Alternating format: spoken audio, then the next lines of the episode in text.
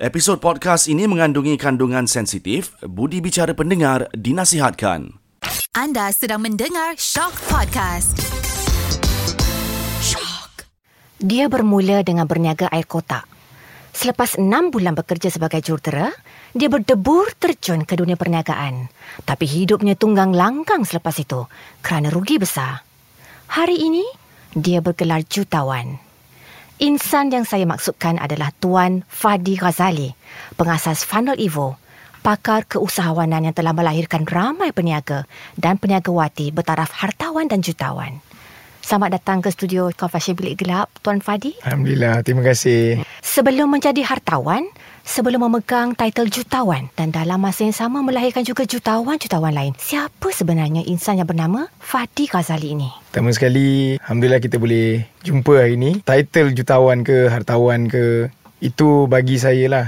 Everything tu Allah yang bagi. Kita kena letak nombor satu Allah yang bagi. And then melahirkan jutawan, hartawan tu pun sebab Allah yang bagi. Allah bagi izin. Sebelum everything ni berlaku, dia bermula daripada kisah ni daripada zaman saya kecil lagi. Masa tu saya umur tujuh tahun. Saya dengan adik saya tengah main basikal depan rumah. Rumah saya ni dekat Pasir Putih Kelantan. Jadi depan rumah ni dia memang kawasan Kemalangan. Yalah biasa kalau kita bawa kereta kan akan ada hmm. satu signboard kawasan Kemalangan kan. Ha, jadi rumah saya tu memang kawasan Kemalangan. And then suddenly berlaku accident yang memang normal berlaku accident. Hmm. And then saya duduk dekat depan rumah tu, kita ada pagar kan. So kita peganglah pagar rumah tu. Tak boleh nak keluar sebab dia exactly berlaku kat depan.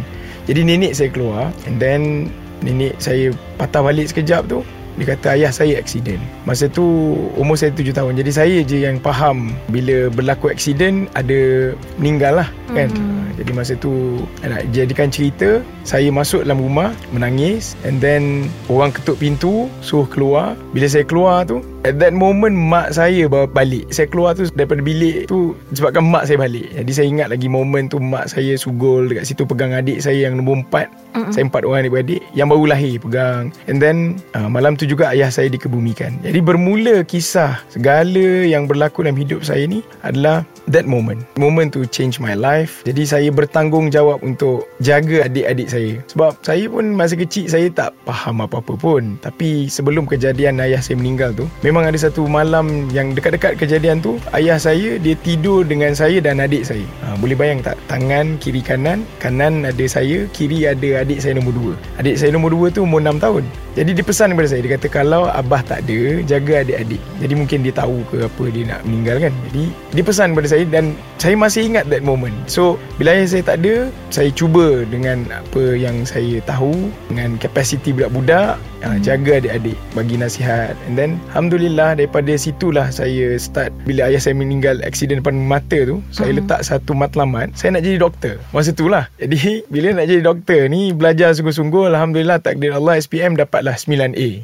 hmm. takdir Allah baik kan? Nak jadi doktor. Tapi yelah bila rezeki ni tak jadi doktor. Jadi dapat scholarship buat engineering. Jadi saya masuklah hmm. Universiti Petronas masa tu belajar engineering tapi bila belajar engineering kita tak minat. Kita nak jadi doktor kan. Mm-hmm. Jadi masa tu lah saya cari impian baru. Jadi impian baru saya fikir-fikir-fikir. Okay kalau ayah saya naik kereta. Dia tak naik motor masa tu. Most probably mm. dia masih hidup. Jadi saya kata instead of saya jadi doktor treat orang yang sakit. Baik saya ubah ekonomi saya dan bantu ekonomi orang lain juga. Mm. So that semua orang boleh ada hidup yang lebih baik. Hmm. Ha, jadi itulah permulaan saya berniaga itu yang jadi cerita air kotak. Macam-macam lah berniaga Alhamdulillah. Tapi Tuan Fahli nak tanya, semasa kecil tu daripada saat ditinggalkan uh, arwah ayah pada umur 7 tahun, adakah Tuan Fadi dan Ibu melalui laluan yang suka? Adakah susah? Memang suka tu sampai level. Ada satu hari Masa tu saya sekolah menengah. Kan hari first day sekolah menengah Kita kena bayar yuran sekolah. Saya ingat lagi yuran sekolah tu lebih kurang dalam 7-800 Sebab saya sekolah Alhamdulillah takdir Allah baik. Sekolah menengah sains Tengku Muhammad Faris Petra hmm. Kat Kelantan. Jadi waktu saya nak pergi sekolah tu Mak kata ah, ni duit bayar yuran. Saya ambil lah duit tu. Tapi duit tu sejuk tau. Sejuk dan basah. Jadi saya pelik, mak, kenapa duit ni sejuk dengan basah? Mak saya kata mak simpan dalam peti ais. Saya pun masa tu budak kan, tak boleh nak brain. Jadi saya kata kenapa mak simpan dalam peti ais? Kan biasanya Mm-mm. simpan dekat bank atau simpan bawah bantal ke paling Betul. tidak pun kan. Mak saya kata kalau mak simpan dalam bank, mak akan ambil confirm untuk kita anak beranak. Kalau mak simpan lagi dalam bantal, lagilah mak akan ambil. Tapi kenapa mak simpan dalam peti ais, mak letak dalam air dan dia jadi keras, jadi susah nak ambil duit tu. Jadi kena pecahkan. Kalau nak beli pun kena tunggu kering kan. Kalau beli dengan duit basah nanti orang cakap apa. Jadi mak simpan dalam peti ais. Ha, nak ceritanya kesusahan. Tapi apa yang saya semat dalam diri saya, saya pernah tanya mak saya. Saya kata, mak, kalau orang Kelantan panggil getah. Getah ni harta lah. Mm-mm. Mak tak ada duit, mak tak ada harta, mak tak ada suami. Tapi bapa mak tak ajing nampak sedih. Mak saya tak pernah sedih, tak pernah menangis. Kuatnya dia. Tak pernah To be honest Sepanjang saya hidup Mak saya sentiasa happy. Saya tanya soalan tu kepada mak saya Mak tak ada duit Mak tak ada harta Mak tak ada suami. Tapi kenapa mak tak pernah sedih? Jadi mak saya jawab Mak tak ada duit Mak tidak ada harta Mak tidak ada suami. Tapi mak ada Allah. Jadi Ayat tu yang buatkan saya belajar daripada kecil tu The moment kita ada Allah dalam hati kita tidak akan ada ketakutan walau sikit pun. Sebab tu kalau kita jumpa dengan usahawan kan. Kalau dia hanya ada duit dalam hati, dia akan selalu takut. Saya ambil contoh simple macam ni. Tahun depan, everybody is talking about zaman kegawatan. Tapi zaman kegawatan ni dah lama. Dah orang duk cerita tahun depan gawat, tahun depan gawat. Masa GST pun gawat. Kan? Tapi kita kena faham Rezeki ni bukan ditentukan oleh keadaan ekonomi Bukan ditentukan oleh uh, situasi kerajaan semasa Tapi rezeki ini Allah yang bagi. Allah kata dalam satu hadis Nabi SAW Nabi SAW bagi tahu Jika tawakal kita ini Seperti mana tawakalnya burung Keluarnya perut kosong Baliknya perut kenyang Maka InsyaAllah Allah akan kenyangkan kita. Ya, Jadi kalau burung pun Allah boleh bagi rezeki Apatah lagi kita? Jadi jangan takut Dengan keadaan ekonomi. Tapi takut Tidak ada Allah dalam hati ha, Itu yang saya bagi kepada usahawan. Terutama usahawan yang muslim kan? Kena ada Allah dalam hati. The moment you ada Allah dalam hati You nak buat apa? You nak buat bisnes apa? You nak buat marketing? You tidak akan ada ketakutan tu. InsyaAllah. Dalam bisnes Saya selalu tekankan macam ni. Ada tiga indikator Untuk awak pilih Anda pilih Bisnes yang tepat. Nombor satu Kita kena ada margin. Margin keuntungan ni lagi besar lagi bagus. Mm-hmm. Okay. Nombor dua, volume. Mm-hmm. Boleh tak kita dapat volume bisnes kita? Antara margin dengan volume, dia boleh salah satu. Kalau awak tak ada margin, mesti ada volume. And then nombor tiga is demand. Kita kena tengok, ada orang nak tak? Mengapa ya Tuan Fadi kadang-kadang terjadi ya kita rasa give up dalam hidup. Bila kita berniaga barang kita tak laku. Uh, Kadang-kadang bila kita bawa kereta tiba-tiba tayar pancit pula. Kadang-kadang duit dalam poket pun boleh hilang. Apa sebabnya Tuan Fadi? Bila kita cerita pasal bisnes, kita bercerita pasal hidup tadi, tayar pecah dan sebagainya itu hidup kan. Kita kena faham yang Allah telah tetapkan pertama kita punya ajal kita bila kita lahir. Nombor dua, rezeki kita. Nombor tiga, jodoh kita. Jadi apa yang berlaku dalam hidup kita ini adalah qada dan qadar Allah. Cuma kita kena faham satu benda. Allah kata, aku mengikut sangkaan hamba-Ku. Mm-hmm. Jadi apa sangkaan kita? Bila tayar pecah Hmm. Contoh Kita kata inilah pengakhiran hidupku Tapi kalau pecah je tayar Inilah permulaan tayar baru Ah. Jadi mungkin akan menyelamatkan aku Time basah ke apa semua Hmm, Everything tu adalah Apa yang kita sangkakan cara kita menakul keadaan tu. Ya eh? yeah, tepat Duit hilang Dalam poket Boleh duit hilang. hilang. Jadi kita kata Duit hilang Macam tadi Inilah pengakhiran hidupku Atau malangnya hari ini Kalau benda tu hilang Contoh Kalau duit lah Ini kalau orang Hmm. Malaysia Dia panggil Duit ni adalah rezeki Betul. Tapi sebenarnya Kan sahaja duit itu rezeki Kalau kita baca Betul lah. Ha, ya, ya, Dalam betul, betul. buku-buku hadis Betul, Contoh Buku yang Alhamdulillah cikgu saya bagi pada saya Buku Fadilat Sedekah Fadilat Amal Muntakab Hadis kan Kita baca bu- buku-buku hadis ni Sedekah ini dalam hadis kata semua jenis kebaikan dikira sedekah. Faham. Benda baik ni ada kira sedekah. Kalau duit hilang, kita kata tak apalah ya Allah. Siapa yang jumpa? Siapa jumpa aku sedekah je. Mhm. Segala jenis kebaikan dikira sedekah. Mhm. Dan dalam Al-Quran Allah kata, puluh kali ganda aku bagi Mhm. jika niatnya adalah sedekah. Ada satu lagi ayat Al-Quran, 700 kali lipat, 700 kali ganda. Jadi kalau kita duit hilang, kita kata pengakhiran hidupku dia dah habis. Habis dah kat situ. Tapi kalau duit hilang, aku tahu engkau bagi 10 kali ganda minimum kan. Ya Allah, aku sedekah je. Bila kita sedekah, magic akan datang. Trust me. Magic akan datang. Kalau kita baca hadis 40, hadis pertama bicara soal niat. Hadis pertama adalah bicara soal niat.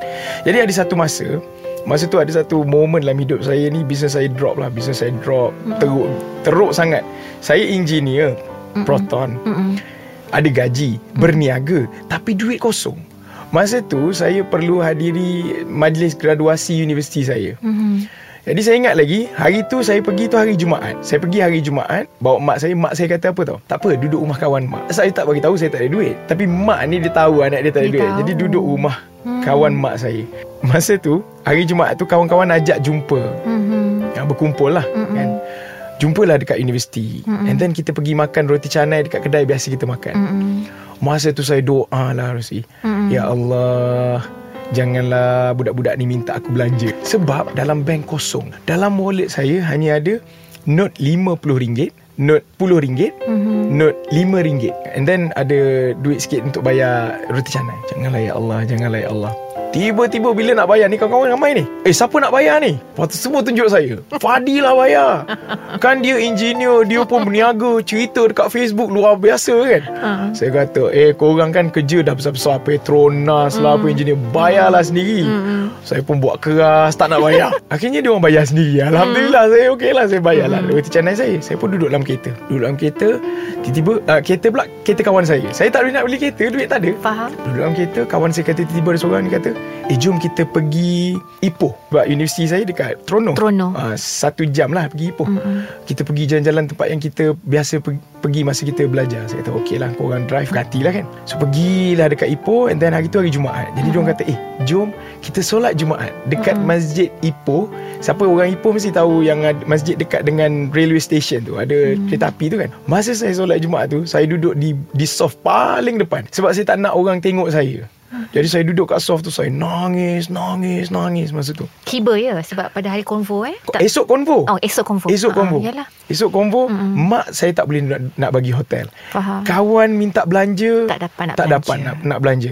Duit dalam bank kosong. Mm-mm. Dalam wallet pun itulah. RM50 RM10 RM5 And then yang roti canai tadi. Saya nangis, nangis, nangis. Wak- Waktu saya nangis tu Suddenly tiba-tiba mm Orang lelaki dia tahulah keadaan ni. Mm Tiba-tiba bunyi belah kanan. Ik, ik, ik, ik.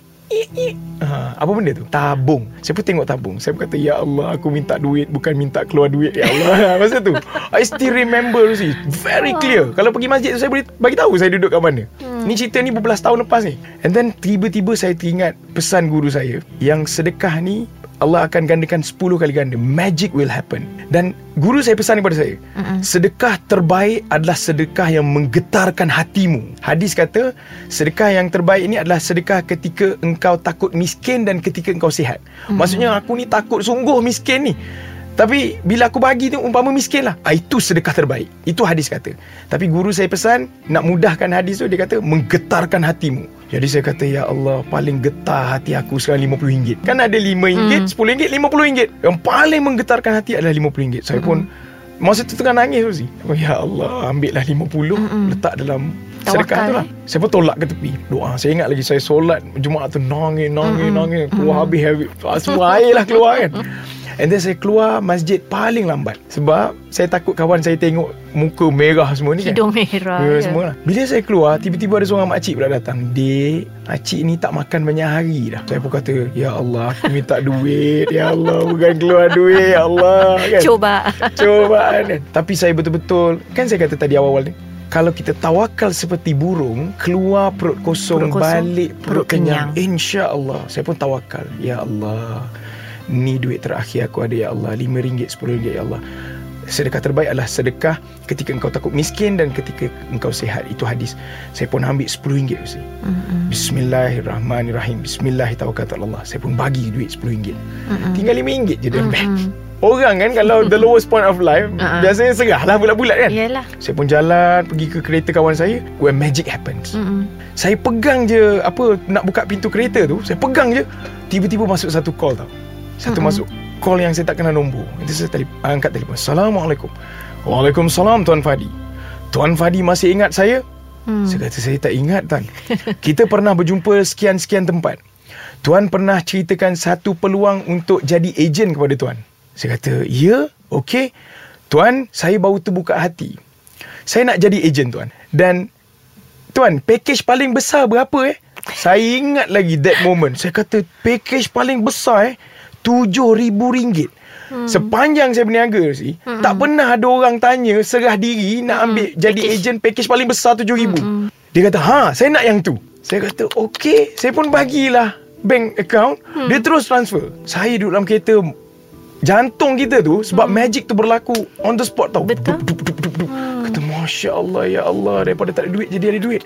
Tapi magic belum berhenti dekat situ. Kawan saya on the way balik ke masa tu UTP sebab petang tu kita ada raptai Mm-mm. untuk graduation esok. Sampai dekat UTP, saya buka je pintu kereta, hmm. masuk lagi satu call. Exactly lebih kurang dialog yang tadi. Hmm. Saya tak kenal dia, saya lupa. And then tuan ingat tak, tuan perkenalkan untuk jadi ejen. Saya nak jadi ejen, saya ada rezeki sikit saya nak jadi ejen dan dia tanya package paling mahal, RM7,000. Hmm, Lucy, nak ceritanya hmm.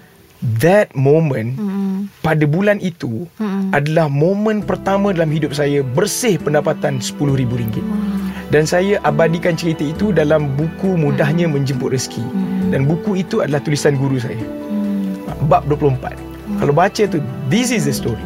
That's why, apa yang berlaku pada kita, duit hilang semua, yang anggap itu sedekah. Anggap itu sedekah.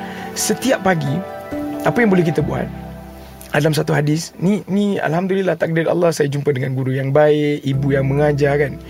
Semua ni ada ada akan dapat pahala pada mereka insyaallah saya doakan. Bila saya sampaikan dalam podcast ni bila orang dengar mereka beramal pasti akan dapat pada mak saya ayah saya pada guru saya insyaallah. Hmm. dalam satu hadis kata bala tidak akan melangkaui sedekah hmm. bala tidak akan melangkaui sedekah Maksudnya kalau bala nak jadi Mm-mm. Kita bagi sedekah Tak jadi bala tu datang Diselisihkan ha. ha. Contoh hari tu patutnya accident Mm-mm. Orang katalah kita naik motor laju ni Nak pergi Astro ni oh, Laju contoh-contoh kan Patutnya kura-kura lalu depan motor kita Kelepak kita Terbang mm. kita sebab kura-kura mm-hmm. Tapi pagi tu kita kata Ya Allah Aku bagi sedekah ni Ya Allah kan Tiba-tiba kura-kura tu tengah berjalan juga Angin lalu depan dia Sup melambatkan dia 2 3 saat motor kita bersiu lalu tak kena hmm. kura-kura. Ha jadi sedek, uh, bala tidak akan melangkaui sedekah. Sebab tu saya kata tadi, sedekah ni apa? Segala jenis kebaikan dikira sedekah. Itu hadis. Kita tengok mak kita kita senyum, sedekah. Kita peluk anak kita, itu sedekah kita buat apa-apa kebaikan itu dikira sedekah. Jadi hilang duit tu kira tak apalah ya Allah aku bagi sedekah lah ya Allah. Bercakap tentang impian ya kita banyak mendengar Tuan Fadi uh, membarakan semangat para pendengar tentang mencapai impian. Tapi dalam masa sama juga Tuan Fadi saya yakin Tuan Fadi juga sebenarnya menempuh liku-liku hidup yang tak tak kecil ya. Pasti ada yang pernah mengecam, pasti ada yang pernah menuduh buat bisnes apa sampai untung juta-juta contohnya ya. Malah ada juga yang menuding jari mengatakan Tuan Fadi ni tipu lah, ni scammer lah dan macam-macam. Bagaimana uh, Tuan Fadi menghadapi semua ni? Pada peringkat awal, se- manusia ni dia mesti ada rasa sedih lah. Mm-mm. Tipu lah, tiba dia tak sedih ke Mm-mm. apa kan. Tetapi saya ada satu momen lah bila saya berniaga ni bukan saja skeptical tu datang daripada orang yang kita tak kenal dia boleh datang daripada orang yang kita kenal. Mm-hmm. kan? Satu sedih. Nombor dua bila kita berniaga terutama online ni komen-komen tu memang lain macam. Mm-hmm. ada alhamdulillah yang yang support ada yang tak support. Faham. Tapi bila peringkat awal kena tu saya pun sedih lah juga. Wife pun sedih dan sebagainya. Tapi bila saya Alhamdulillah takdir Allah tu kita tengok balik apa yang Nabi SAW berlaku pada Nabi SAW kan. Allah hantar Nabi tu sebagai manusia supaya jadi role model. Apa yang Nabi buat? Ada satu ketika kan kalau Rosi pernah dengar Nabi nak dakwah di baling batu. Hmm. bukan dikata-kata dengan kata caci maki tau ditulis dekat Facebook menipu dan tak ini baling batu. Betul kasut Nabi tu dipenuhi oleh uh, darah kan? To that level. Malaikat datang jumpa dengan Nabi malaikat kata ah kau nak buat apa dengan orang ni? Orang kau terbalik kan boleh nak nak terbalik kau Nabi kata apa? Jangan insya-Allah kalau dia baling batu kita doakan supaya anak cucu cicit keturunan dia tu yang insya-Allah akan jadi orang Islam dan sembah Allah. Jangan hukum dia. Eh bila saya fikir bila saya baca kan tenang hati lepas tu Tak apa. Kalau dia kecam, kita buat baik juga. Kok mana-mana pun. Cikgu saya pesan kepada saya macam ni. Ini juga motivation saya um, Rosie, untuk mm. saya buat. Dulu saya tak berniaga buat training whatsoever. Mm. Saya berniaga bisnes saya lah. Saya buat produk, saya jual servis dan sebagainya. Cikgu saya suruh saya train orang lain. Mm-hmm. Masa tu lah, that moment. Saya kata, tak nak. Penat ni urus orang ni kan. Mindset dan sebagainya. Mm-hmm. Saya kata, saya nak urus bisnes saya. Saya nak jaga anak cucu cik keturunan saya je. Mm-hmm. Biar bisnes tu besar, saya mm-hmm. wariskan saya kan. Cikgu saya kata, Tuan boleh jaga diri Tuan, keluarga Tuan.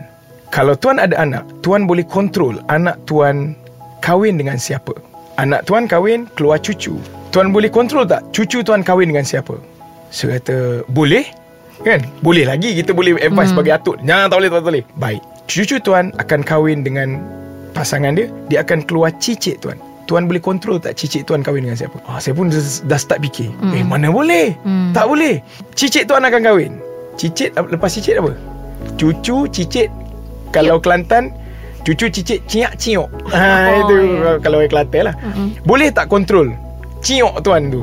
Eh, Ciak ciak ciak tuan tu kahwin dengan siapa? Saya pun tak fikir. Mana boleh? Mungkin saya pun dah tak hidup pada ketika itu. Tuan tidak mungkin boleh kontrol Dengan siapa mereka kahwin Disebabkan tuan hanya jaga keturunan tuan.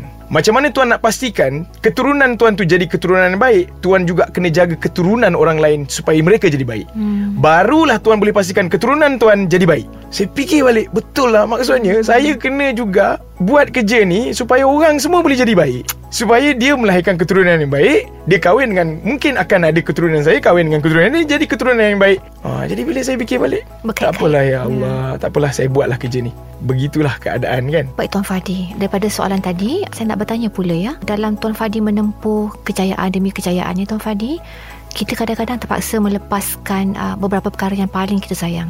Apa pula pengorbanan Tuan Fadi yang paling besar ya pengorbanan paling besar yang pernah Tuan Fadi terpaksa lakukan untuk sampai ke tahap ini? Bila when we talk about pengorbanan ni, bila kita berniaga lah.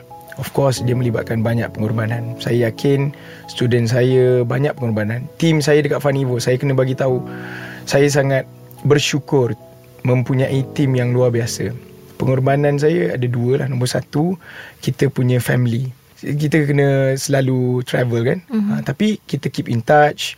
Bila kita ada di rumah itu, jangan sekadar ada kita kena ada something yang kita bagi mm-hmm. kan kepada anak kita terutama untuk bekal mereka supaya bila mana mereka besar nombor dua adalah pengorbanan untuk bisnes mm-hmm. okey ini yang saya kena stress yang peribadi tu let it be lah kan uh-huh. tapi yang saya nak fokus adalah kepada orang lain bila kita buat bisnes pengorbanan pertama untuk bisnes adalah tahan nafsu.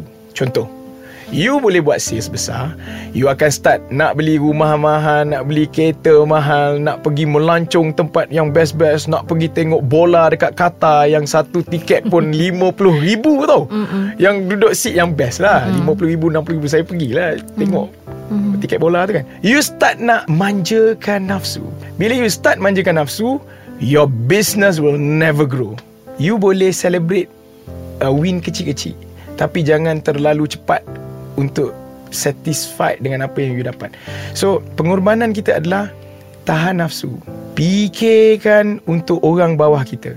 Fikirkan company untuk growing. Fikirkan orang yang nak masuk dalam company kita. When we talk about business, mm-hmm. we're talking about people.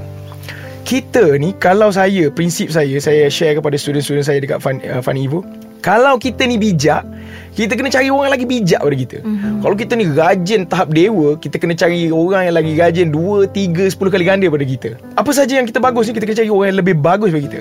The question is, orang bagus nak tak kalau kita bayar gaji minimum dekat Malaysia? Dia bagus.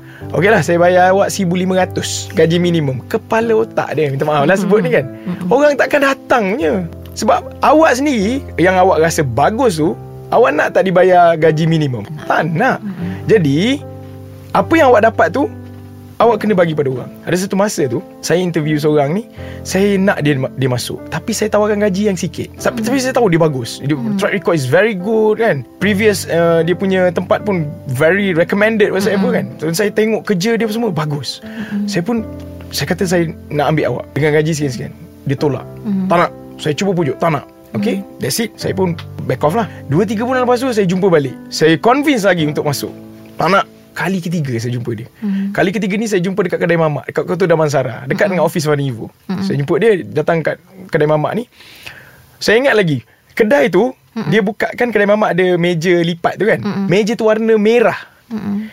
Dia pesan air Saya pesan air.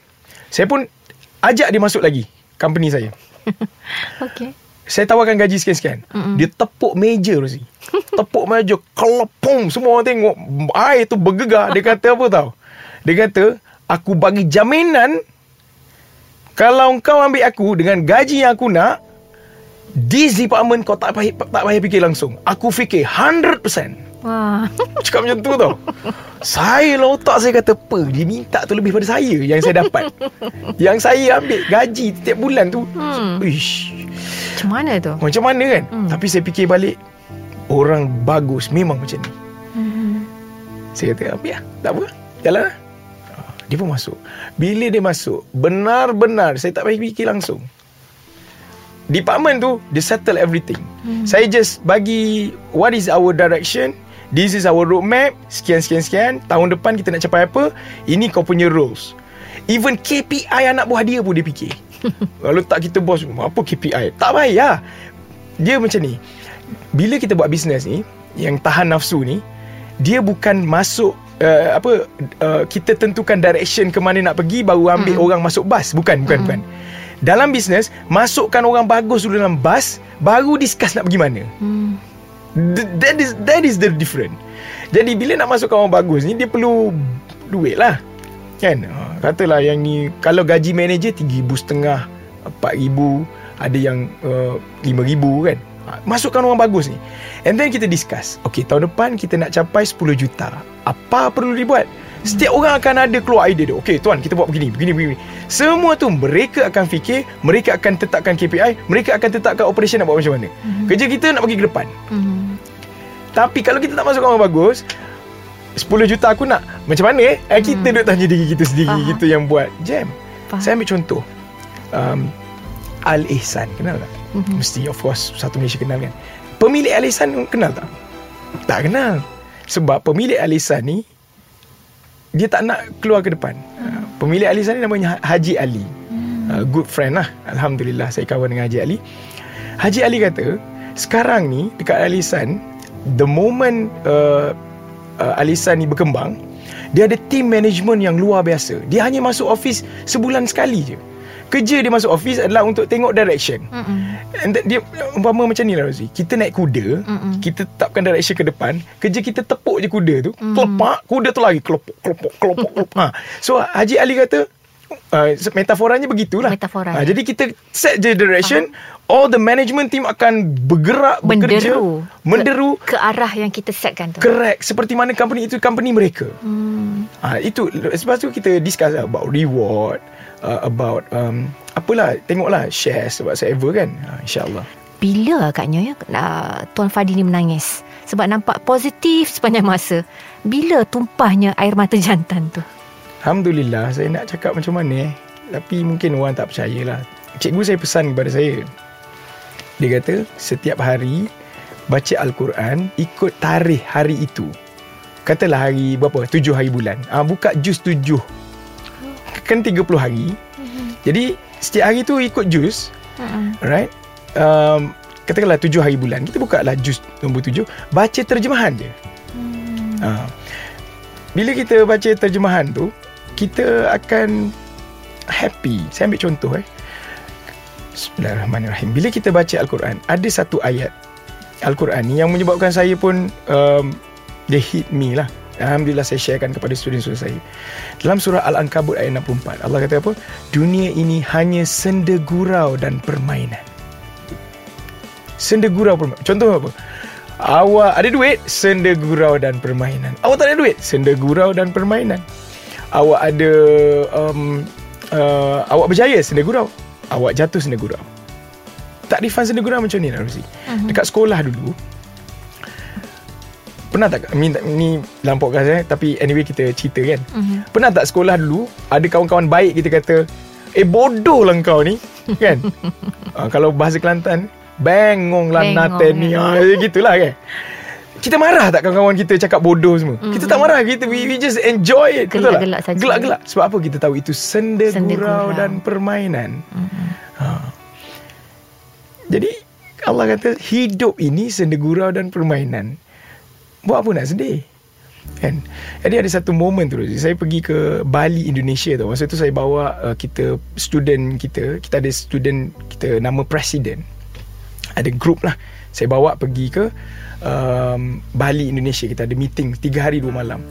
Waktu habis Hari terakhir meeting tu Before kita pergi airport balik Malaysia Saya kata eh um, Ni hari Jumaat Jom kita solat Jumaat lah. So everybody pergi. Masa saya pergi dekat masjid tu suddenly uh, tempat, tempat tu dah penuh lah. Jadi saya berdiri saya dengar uh, khutbah Jumaat. Ayat dia sampai hari ni saya ingat dia kata apa? Seketika nanti dunia yang nyata akan jadi kisah dongeng dan akhirat yang dongeng akan jadi kisah nyata. Saya dengar sekali tu terus hit me masuk dalam hati saya. Ah, Masya Allah. Maksudnya apa? Dunia yang nyata ni akan jadi kisah dongeng. Ujungnya jadi kisah dongeng Rosie dan akhirat yang dongeng akan jadi kisah nyata Kan? Mhm. Jadi hujungnya Semua ni jadi kisah dongeng Yang kita tengah bercakap ni Bila Rosie kata Okay that's it guys. See you next episode. Assalamualaikum. Saya pun keluar daripada bilik ni. Eh macam kisah dongeng je Tadi bercakap kita dua. Betul tak? Mhm. Apatah lagi esok Dia dah jadi lagi kisah dongeng Yang ti- kita tengah bercakap ni. So everything that happen in your life Ujungnya jadi kisah dongeng Mhm. Jadi kenapa nak serius sangat? Mhm. Kalau sedih kenapa nak sedih sangat? Mhm. Kalau gembira kenapa nak gembira sangat? Sebab ujung kisah dongeng. Mhm. Dan Allah kata senda gurau dan permainan. Mhm. So kalau tanya saya bila kali bila menangis tu ada momen tapi gitu je hidup. Faham. Ha. Ini soalan yang terakhir ya Tuan Fadi. Uh, apa nasihat Tuan Fadi untuk para pendengar Shockcast yang mungkin kali ini sedang melalui fasa paling sukar dalam hidup? Uh, contohnya wang simpanan habis, bayaran ansuran uh, rumah, bayaran ansuran kereta macam okey. Tapi sebenarnya mereka ini uh, hidup sebagai miskin bandar. Bila kita berada di lowest point of our life apa yang perlu kita buat adalah dia ada macam saya sebut tadi yang ayat hadis yang saya sebut tapi sebelum saya sebut balik hadis tu dia ada satu benda yang saya pegang berhenti berharap pada manusia. Sebab bila the moment kita berharap pada manusia kita pasti 100% kecewa. Pasti. Contohlah kita berharap pada suami berharap pada isteri akan ada momen kecewa. Kita berharap pada sesiapa? Mesti kawan kita. Akan ada Eh Fras lah aku dengan dia The moment kita letakkan trust kita kepada manusia Pasti kecewa. Sekarang Tiba masanya This is the golden hour For those yang Rosie sebut tadi tu Golden hour Masa yang terbaik Serah bulat-bulat pada Allah Maksudnya apa? Macam hadis tadi Tawakal seperti burung Burung pun tawakal Engkau manusia Tawakal lah Sepatutnya tawakal tu lebih pada burung. Burung tak ada akal, kita ada akal. Contoh. Apa tawakal contohnya? Kita ada duit terakhir, macam saya sebut tadi. Mhm. Macam mana nak buat? Kita bagi sedekah. Kalau tak ada duit, segala jenis kebaikan dikira sedekah. Senyum. Mhm. Bagi salam pada orang. Mhm. Kan? Orang tengah jalan tepi. Assalamualaikum. Oh, anyway, bagi salam ni hak Muslim yang lain. Hak Muslim pada Muslim yang lain adalah memberi salam. Saya dulu bila saya jalan dengan cikgu saya, semua orang dia tegur tau. Assalamualaikum. Assalamualaikum. Saya kata, Tuan, orang tak kenal Tuan. Apa hal Tuan bagi salam? Rupanya, itu kebaikan yang kita buat. Assalamualaikum. Dijawab ke tak jawab, lantaklah. Kan? Ha, so, ceritanya adalah buat kebaikan. Walaupun kita dalam keadaan teruk ni, buat kebaikan. Sebab segala jenis kebaikan dikira sedekah. The moment kita buat kebaikan, tengok, perhatikan magic-magic yang akan datang kepada kita. Akan ada magic. Trust me. Sebab saya guna bahasa magic lah. Tapi, itu Allah yang cakap. Kita biasa baca surah At-Talaq. At-Talaq ni bahasa dia seribu dinar lah. Ayat seribu dinar. Orang, orang seribu dinar ni dia, dia print lepas tu dia tampal dekat kedai kan. Dia tak faham maksud dia apa. Ayat seribu dinar adalah siapa yang bertawakal kepada Allah kan Allah akan datangkan rezeki daripada jalan yang tidak disangka-sangka kan Tawakal lah. Bila kita buat something ni, kita tawakal. Allah akan datangkan rezeki. Sebab saya pegang satu benda. Okay. Before saya ni, saya sentiasa bagi tahu pada anak murid saya, anak didik saya dekat Funiverse, saya kata, hak kita usaha. Hak Allah bagi rezeki. Kau jangan buat kerja Allah. Kita kadang-kadang nak buat kerja yang bukan kerja kita kan. Hak kita usaha je.